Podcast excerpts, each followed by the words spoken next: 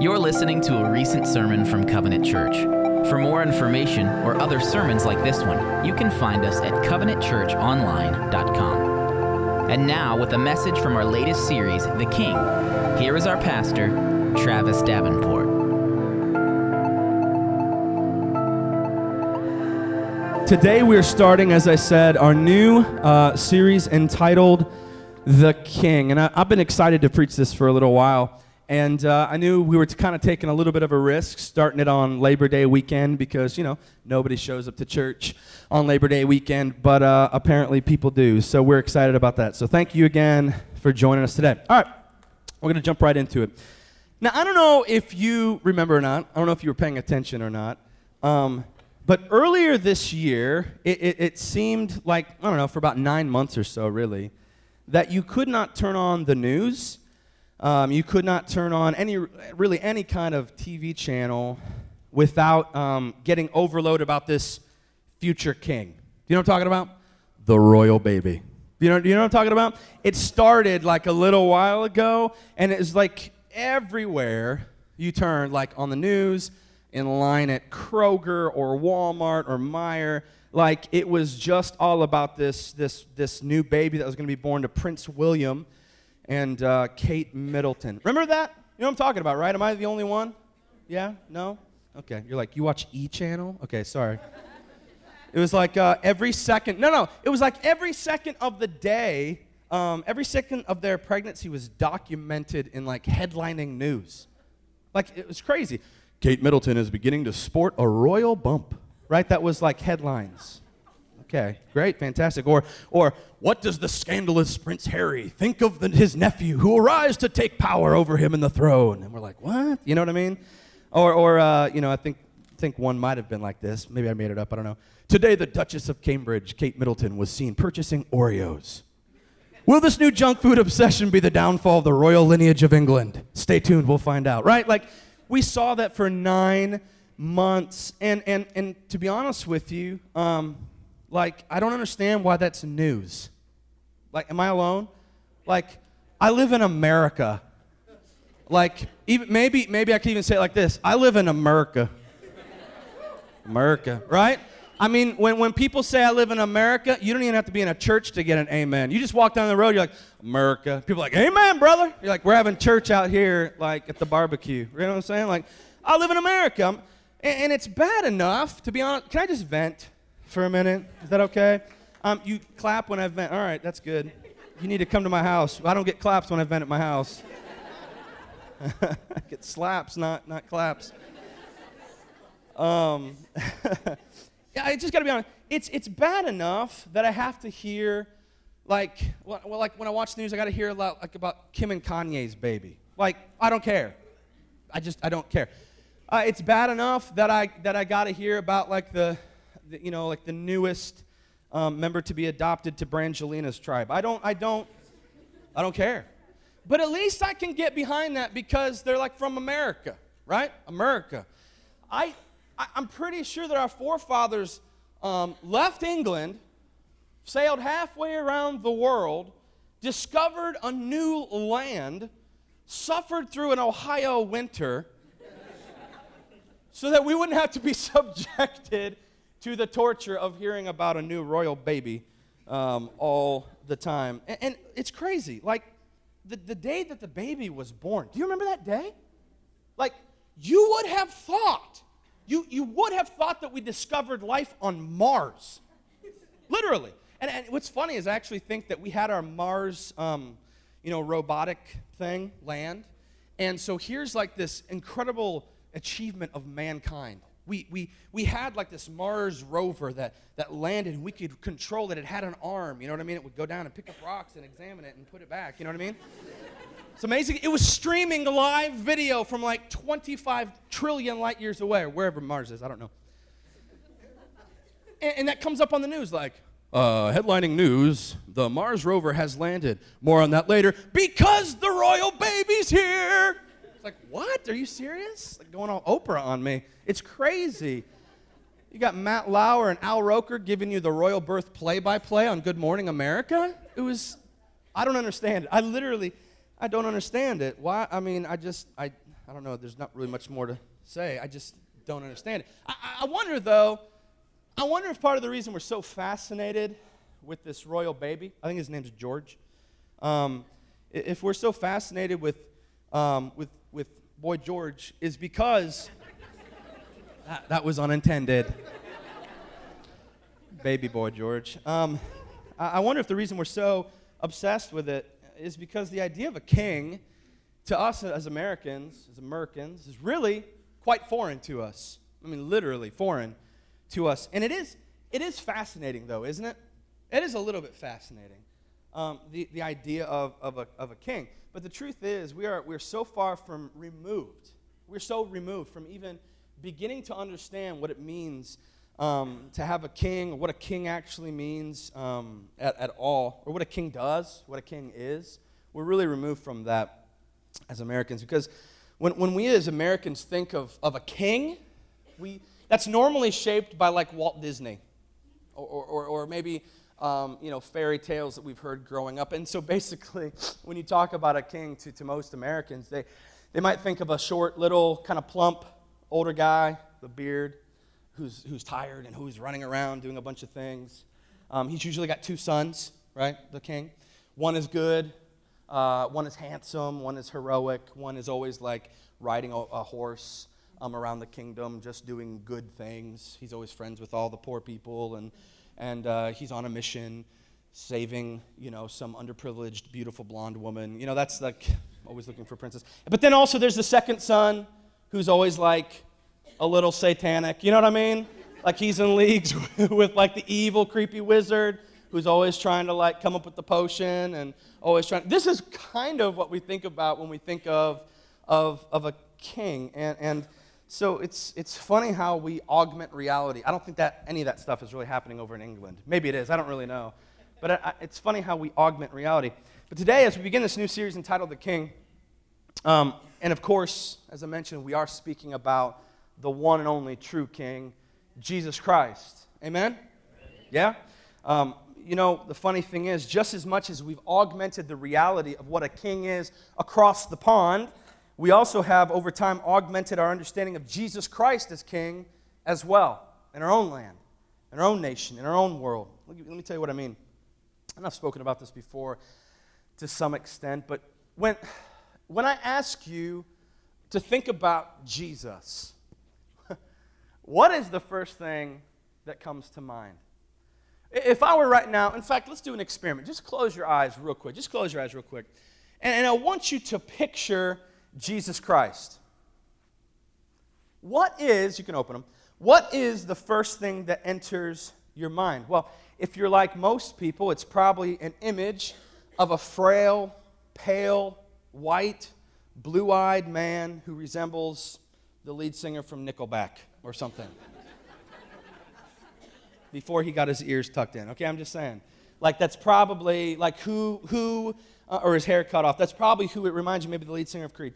And and he's probably th- this picture that you have of Jesus. He's probably carrying like a random sheep, right? Am I right? He's carrying like a lamb, and, and maybe in the other hand he has like a staff.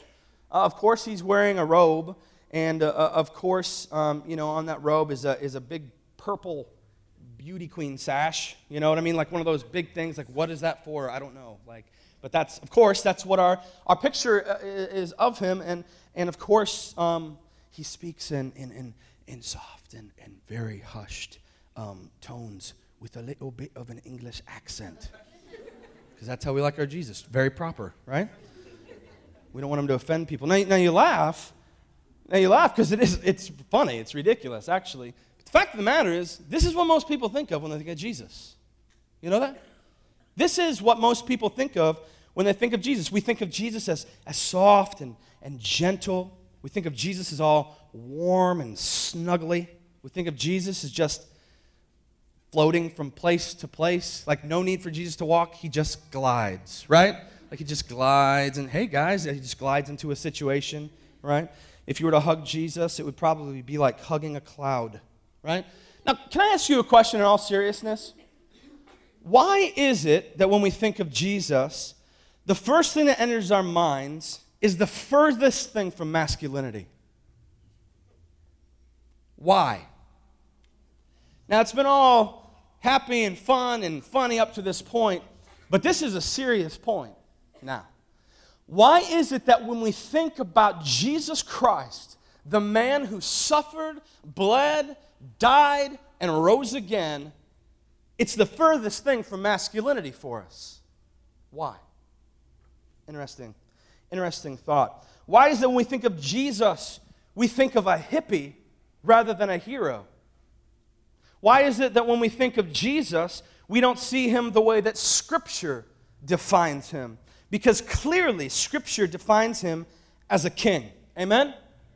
I should get some, I should get some stronger Amen. Just, just for, your, for the record, I know it's Labor Day and we're all going to have some barbecue tomorrow and, and do our thing down at the lake. But today, like, you're on my time, okay? And so in this house, we're alive, we're living. Um, quiet things are like dead things. Are we a dead church? No, we're alive, we're living, we're passionate, we're excited about this king who's going to come back. We want to make some noise that he hears us and recognizes that we are here. So when I ask you a question about Jesus, the king, I want to hear it because scripture defines him as a king. Amen? Amen. That's right. Ooh, ooh, yeah, there we go. Been teaching it for a little while. You're getting it. And not just a king, not just a king. Scripture defines him as what? The king. Now, it's one thing to be a great basketball player, it's another thing to be the great basketball player. It's one thing to be a great artist, it's another thing to be the great artist. It's one thing to be called a king, it's another thing to be called the king. And listen to this passage in Revelation 19 again. I don't think I, I could just stand up here and just read it over and over. And keep this in mind. This is scripture describing Jesus, quite literally describing Jesus. This is not metaphorical. This is not anything except a description of Jesus the King. You ready? Revelation 19, starting verse 11. Then I saw heaven opened, and behold, a white horse. The one sitting on it is called Faithful and True. And in righteousness he judges and makes war. His eyes are like a flame of fire, and on his head are many diadems, those are crowns. And he has a name written that no one knows but himself. He is clothed in a robe dipped in blood and the name by which he is called is the Word of God. And the armies of heaven, arrayed, arrayed in fine linen, white and pure, were following him on white horses. Pause real quick. This is scripture describing when Jesus Christ comes back, when the king returns, when we are called, after we've been called to heaven, and now, now the world has come to fight God. You follow me? This is an end day description of when Jesus shows back up on the, on the scene in the world. Jesus enters like out of the sky, riding this horse. His eyes are on fire. This is Jesus, who you formerly thought was a hippie. Verse 15 From his mouth comes a sharp sword with which to strike down the nations. I love that. Strike down. You know, beating around the bush with that. To, to hurt a little bit to push them back. No, to strike down the nations. He will rule them with a rod of iron. He will tread the winepress of the fury of the wrath of God the Almighty. On his robe and on his thigh, he has a name written King of Kings and Lord of Lords. Now, let me ask you a question, church. Does this sound like the play it safe? Don't want to step on anybody's toes. Let's all hold hands, eat lollipops, and sing kumbaya together, Jesus Christ, that you've been fed your whole life. And you come by it honestly. I mean, some of us are church kids, and if you're a church kid, you remember being in nursery, right? You, you remember like being, you know, um, rocked to sleep with, um, you know, in the church nursery by, by, by someone who is gracious enough to work back in the children's ministry. And if you look to your left, you see a wallpaper, probably pictures of Jesus kneeling down and holding children, right? Or maybe you saw painted on the walls pictures of, of the, the Jesus who looks like he's literally from Columbus, Ohio, right? He's, you know, he's like literally, he's downtown Grove City, born and raised, Jesus, you know what I mean? It looks like. He's got a beautiful beard. I mean, he's got like a beard that men envy, you know what I mean? Like that kind of thing. He's got blue eyes. In fact, he has like piercing blue eyes. He's got those blue eyes that you're like, whoa, like you and Jared Leto, like you guys have the dreamiest eyes, you know what I mean? Like, where do we get that picture of Jesus? Scripture completely decimates that, that picture No, this sounds like an all powerful, all knowing, supreme ruler of the universe. See the difference? A king that nations bow down to, a God that men willingly give their lives for. Not convinced? Okay. Let's do some more. How about this? This is all I'm doing today, by the way. Okay? This is all I'm doing today. 1 Timothy chapter 6 describes Jesus as the King of Kings and the Lord of Lords, the blessed and only sovereign one who alone has immortality and who alone dwells in unapproachable light and who alone has eternal dominion. Unapproachable light. Let me break that down for you. What that basically means is this Jesus is brighter than the sun. You can't even approach Jesus Christ unless he allows you access.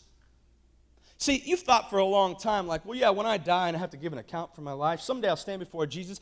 I'm just going to walk up to him and just explain him a couple things. Now, you, you can't even approach Jesus because our King is surrounded by unapproachable light. You, you can't even be in his presence, let alone the, the millions and millions and millions of angels from heaven that surround him and fight for him let alone that his eyes are glowing fire and that he has a sword of truth. Jesus, the King. Ephesians 1 tells us that God raised Jesus from the dead. Amen? And placed him as king over the earth, seated on his heavenly throne, and has given him immeasurable power and immeasurable greatness far above all other rule and authority. I love Scripture. I love that it's very specific. It doesn't say that God gave him power and authority, it says that it gave him immeasurable power and immeasurable greatness, far above all of the rule and authority. It goes on to say that, that God put everything beneath, under Jesus' feet, and made Jesus the head of all things. All things. Everything is under Jesus' feet and he is the head of all things. Philippians chapter 2, you want to hear another? Philippians chapter 2, verse 9, you're going to get it. God has highly exalted Jesus and bestowed on Jesus the name that is above every other name. So that at the name of Jesus, and here it is, every knee should bow and every tongue will confess that Jesus Christ is Lord. And I love what it says here. Look at here. If you look at uh, Philippians 2 9 uh, through 11, it says, so that the name of Jesus every knee shall bow. Now look at this. In heaven, on earth, and then it goes on to say what? And under the earth. What does that mean? In heaven, on earth, and under the earth. That every knee shall bow, and every tongue will confess on heaven, on earth, in heaven, on earth, and under the earth. It basically means this that when Scripture tells us that God raised up Jesus from the dead, put him in his throne, and put him over everything, that includes sin and Satan and evil. The ridiculousness of, of, of, of this idea that, that we think that our King Jesus Christ is, is in this eternal um, arm uh, wrestling match with Satan. Have you seen those pictures before? You think they're inspiring? There's Jesus, there's Satan, and there's the world in the middle, and they're duking out and they're wrestling. They're arm wrestling. And some days Jesus is powerful, but, but other days there's just so much on his plate that it's very difficult. And Satan seems, there's no arm wrestling match going on. Do you realize that? Jesus Christ has put everything under his feet in heaven, on earth, and under the earth. Evil has to come to Jesus to ask if it can continue to be evil. You understand that, right? You and me, the three of us, we understand that. That's exciting. Gonna get a what? Yeah. What? What? It's exciting. It is. It is exciting. The fact that this king is over everything. He rules and reigns supreme over everything. Every tongue will confess that Jesus Christ is Lord. The truth of the matter is that Jesus is the King. Amen? I know I'm on another level today. I'm just excited about it. I'm just excited that the fact about the fact that I get to serve this King. I'm just excited about the fact that this King knows my name. This King who, who, who, who rules and reigns over everything, knows, knows my name. Ridiculous. He knows your name. Ridiculous. Ridiculous. The truth of the matter is that Jesus is the king. Scripture is very clear on that. And I'm not talking about a metaphorical king who is more of a nod to the way things used to be in a different day and a different time, who shows up to, to sign things and smile on the news. That's not what I'm talking about. I'm talking about a very real, literal king. I'm saying to you that Jesus has been the king. I'm telling you that Jesus is currently ruling and reigning as the king. And I'm telling you that all eternity, for all eternity, he will continue to be the king. Amen? I mean, this is why we're here. This is why we're born. This is why we live. This is why we have purpose to bring glory to our king. And this is the king, King Jesus, that we're speaking of today. Amen? Yes? Jesus is the eternal king whose rule and reign is forever, whose throne can never be compromised, a king who has been lifted up and put all things under his feet. Jesus is the king of righteousness and the king of holiness. He is set apart. There has never been anyone like him, nor will there ever be anyone like him. Jesus is the king of all creation, the king of glory, the heavens declare the name of Jesus Christ. The heavens declare him to be royalty. The, the earth bows down at his feet to his command. As we talked about a couple weeks ago, even the rocks cry out the praise of Jesus Christ. Am I speaking to you this morning? Jesus is the sovereign king. He is free to do as he pleases. He cannot and has not and will not ever be restrained or constrained by the mind or hand of man. Never, ever, ever will he be constrained by the actions and attitudes of man. Jesus is a providential king. Everything that happens, happens because our king allows it to happen. Nothing surprises our king. Nothing catches Jesus off guard. Didn't see that one coming. Wow. No. Nothing surprises him. He is all knowing, he is, he is all being, he is all powerful, he is supreme. this is our God. And that's because our King's life is matchless. His goodness is limitless. His mercy is everlasting. And His grace is sufficient for all your needs. His love never changes. His stance never wavers. His word is enough. Our King is, is incomprehensible. He's invincible. He's irresistible. Death couldn't handle him, and the grave couldn't hold him. And this is why we call Jesus Christ the King of Kings and the Lord of Lords. I don't know, it's a little difficult to understand. I get it. It is. Because in our day and age, we, we don't think about a king. Or maybe we do now, but we didn't used to think about a king in our government. We, we, we, we've never, we, we never have. Uh, George Washington was offered the opportunity to become the first king of America. Do you know that? He actually was given the opportunity. They said, You're such a great president. Why don't you just become the king? And he says, No. No, I don't, I don't want to be the king. And he actually says there is only one king Jesus Christ. Think about that. So, so get this. By the way, just side note, and we can talk about this for a long time. Our nation wasn't just founded on godly principles. You know that, right? It was founded on the gospel of Jesus Christ. Big difference. When you have a president saying, no, no, no, no, no, I'm not going to be a king. There is only one king, Jesus Christ. That's the gospel. That's not just godly principles. That's a gospel. That's a message for a different time, probably in a different place. now, now we, we are ruled by democracy for the most part. And um, democracy is something that, that, that is a beautiful thing. There's a lot of freedom involved in that. We, we are free to elect who we choose to elect. Um, if we don't like them, if enough people don't like that person, then we can actually impeach that, that individual for ground, you know, if there's grounds for impeachment. Um, we have elected officials, state, local, you know, all those different things, and, and that's democracy. But, but that's why, you know, that's one of the reasons we don't understand what it means to be ruled by a king. Because a king is not a democracy. You know that? King is, it's a monarchy. A king rules, a king reigns. What the king says goes. Everything relies on the king. Justice relies on your king. Protection relies on your king.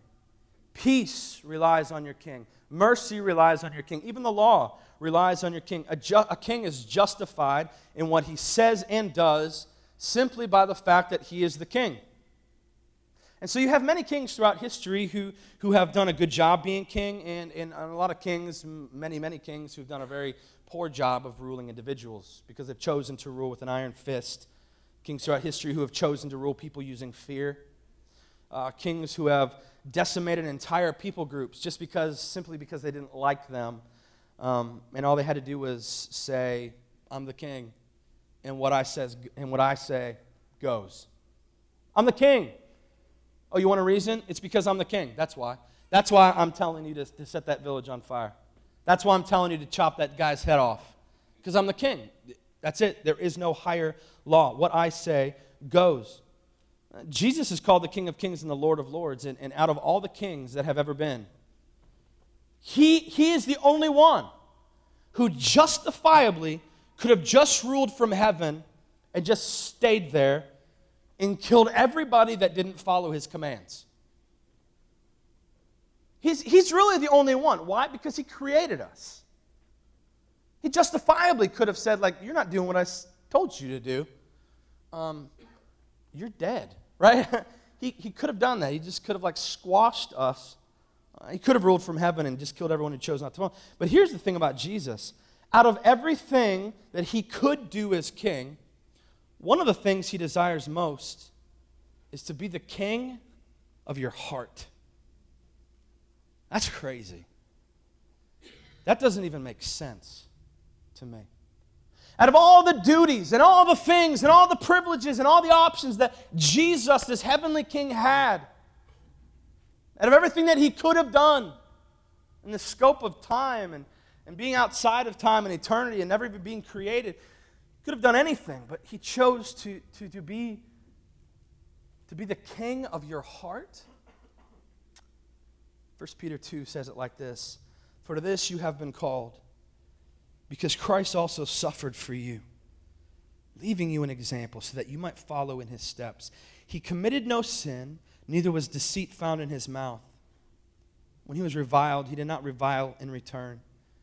When he suffered, he did not threaten but continued entrusting himself to him who judges justly. Here it is. Listen to this verse. Are you, are you listening? He himself bore our sins in his body and on the cross, that we might die to sin and live to righteousness. By his wounds, you have been healed. Simply put, Scripture says, because of the wounds of Jesus Christ, we have been healed.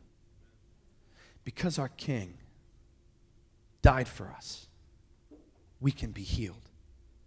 Do you understand the gravity of that statement? Do you understand the epicness of what that means? It's incomprehensible.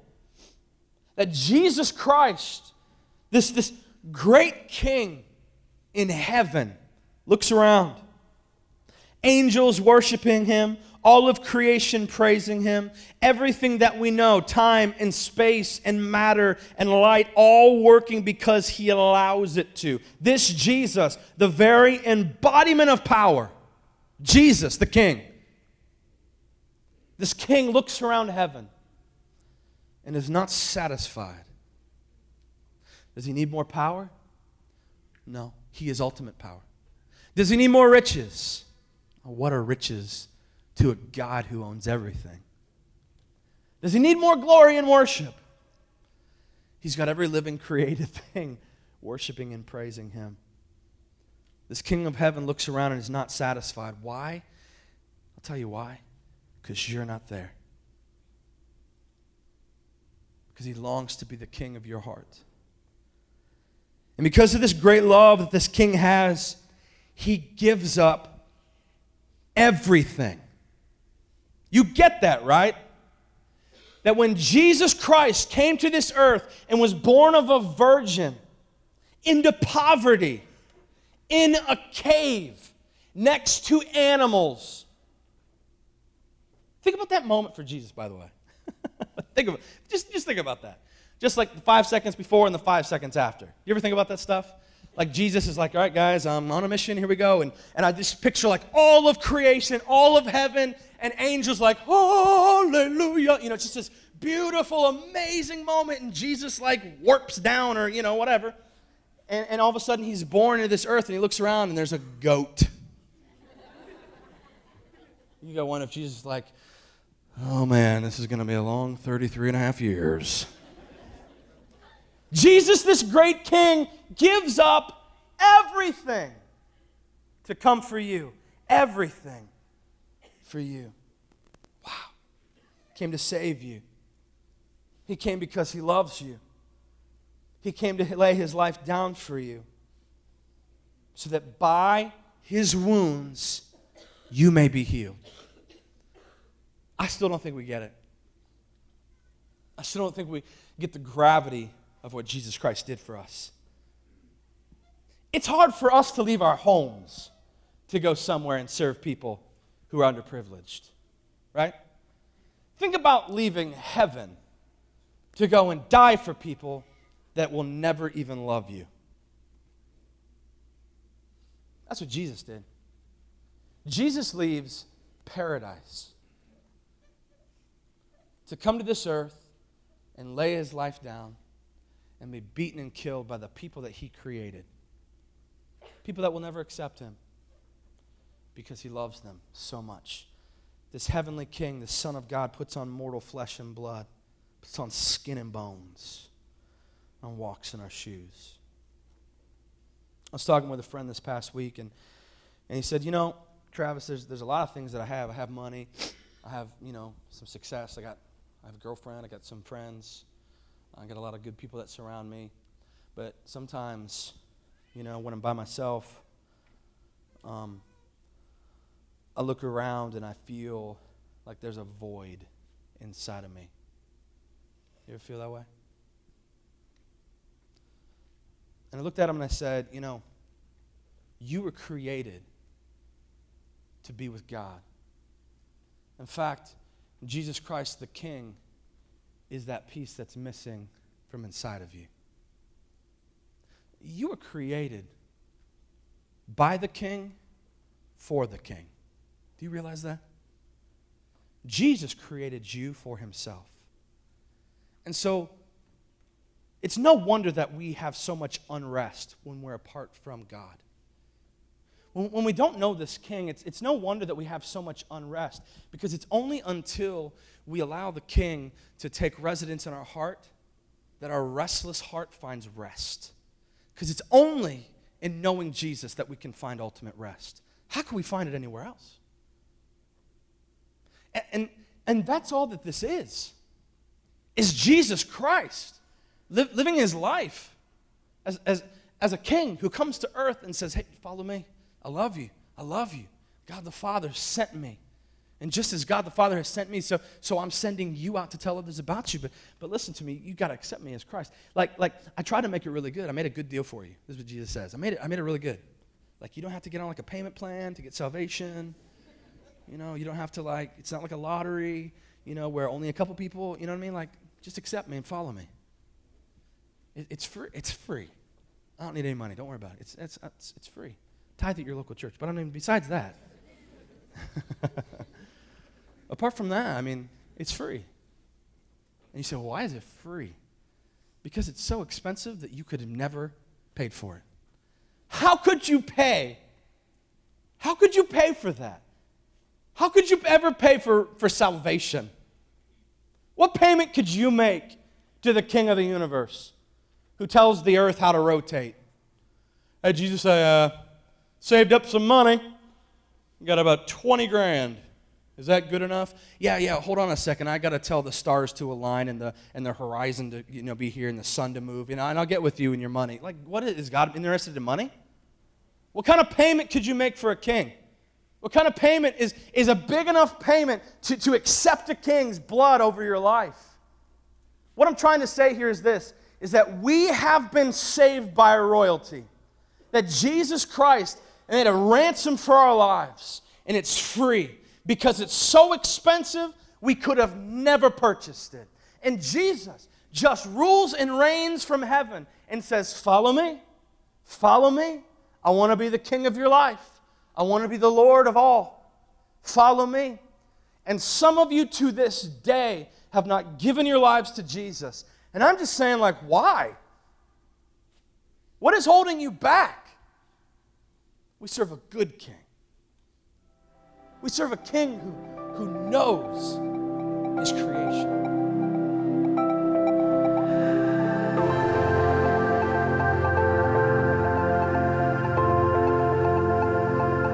Thanks for listening to this recent sermon from our series, The King at Covenant Church.